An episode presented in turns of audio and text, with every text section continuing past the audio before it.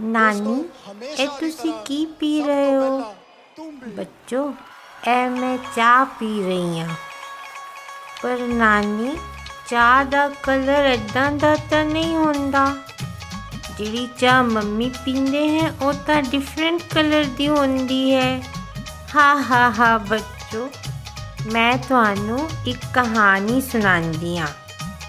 ਇੱਕ ਵਾਰੀ ਇੱਕ ਕਾਓ ਹੁੰਦੀ ਸੀ ਉਸ ਦਾ ਨਾਮ ਸੀ ਮਾਣੋ ਉਸ ਤੇ ਪਾਲਣ ਵਾਲਾ ਉਸ ਨੂੰ ਪਾਲਣ ਵਾਲਾ ਇੱਕ ਬੜਾ ਹੀ ਸਵਾਰਥੀ ਤੁਸੀਂ ਉਹਨੂੰ ਕਹਿ ਸਕਦੇ ਹੋ ਸੈਲਫਿਸ਼ ਬੰਦਾ ਸੀ।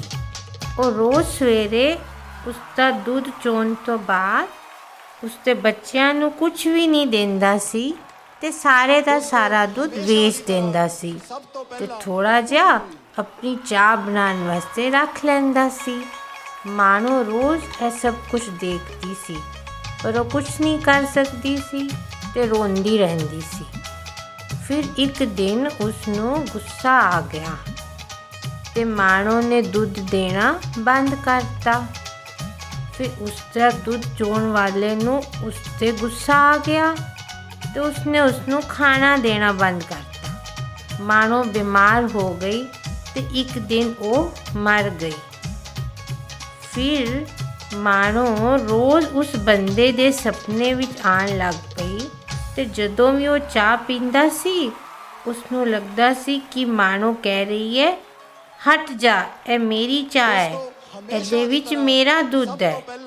ਉਹ ਬਹੁਤ ਪਰੇਸ਼ਾਨ ਹੋ ਗਿਆ।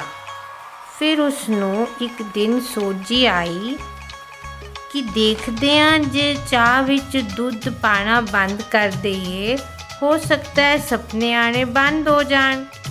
ਫਿਰ ਉਹਨੇ ਚਾਹ ਵਿੱਚ ਦੁੱਧ ਪਾਣਾ ਬੰਦ ਕਰਤਾ ਤੇ ਉਹਨੂੰ ਸੁਪਨੇ ਵੀ ਆਣੇ ਬੰਦ ਹੋ ਗਏ। ਤੇ ਇੱਕ ਦਿਨ ਉਹਨੇ ਕੀ ਦੇਖਿਆ ਕਿ ਉਸ ਦੀ ਕਾਲੀ ਚਾਹ ਦੇ ਅੱਗੇ ਪਿੱਛੇ ਚਿੜੀਆਂ ਚੀ ਚੀ ਕਰ ਰਹੀਆਂ ਨੇ। ਜਿਵੇਂ ਕਿ ਉਹ ਕਹਿ ਰਹੀਆਂ ਹੋਣ ਕਿ ਚਾਹ ਬੜੀ ਸਵਾਦ ਹੈ। ਇਸ ਲਈ ਮੈਂ ਵੀ ਕਾਲੀ ਚਾਹ ਪੀ ਰਹੀ ਹਾਂ।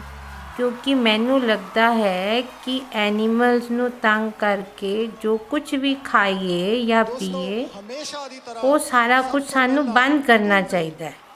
ਉਸ ਤੇ ਸਾਡਾ ਹੱਕ ਨਹੀਂ ਹੈ। ਠੀਕ ਹੈ ਨਾ ਬੱਚੋ? ਵਾਹ ਨਾਨੀ ਤੁਸੀਂ ਕਿੰਨੀ ਅੱਛੀ ਗੱਲ ਦੱਸੀ ਹੈ। ਬਿਲਕੁਲ ਠੀਕ।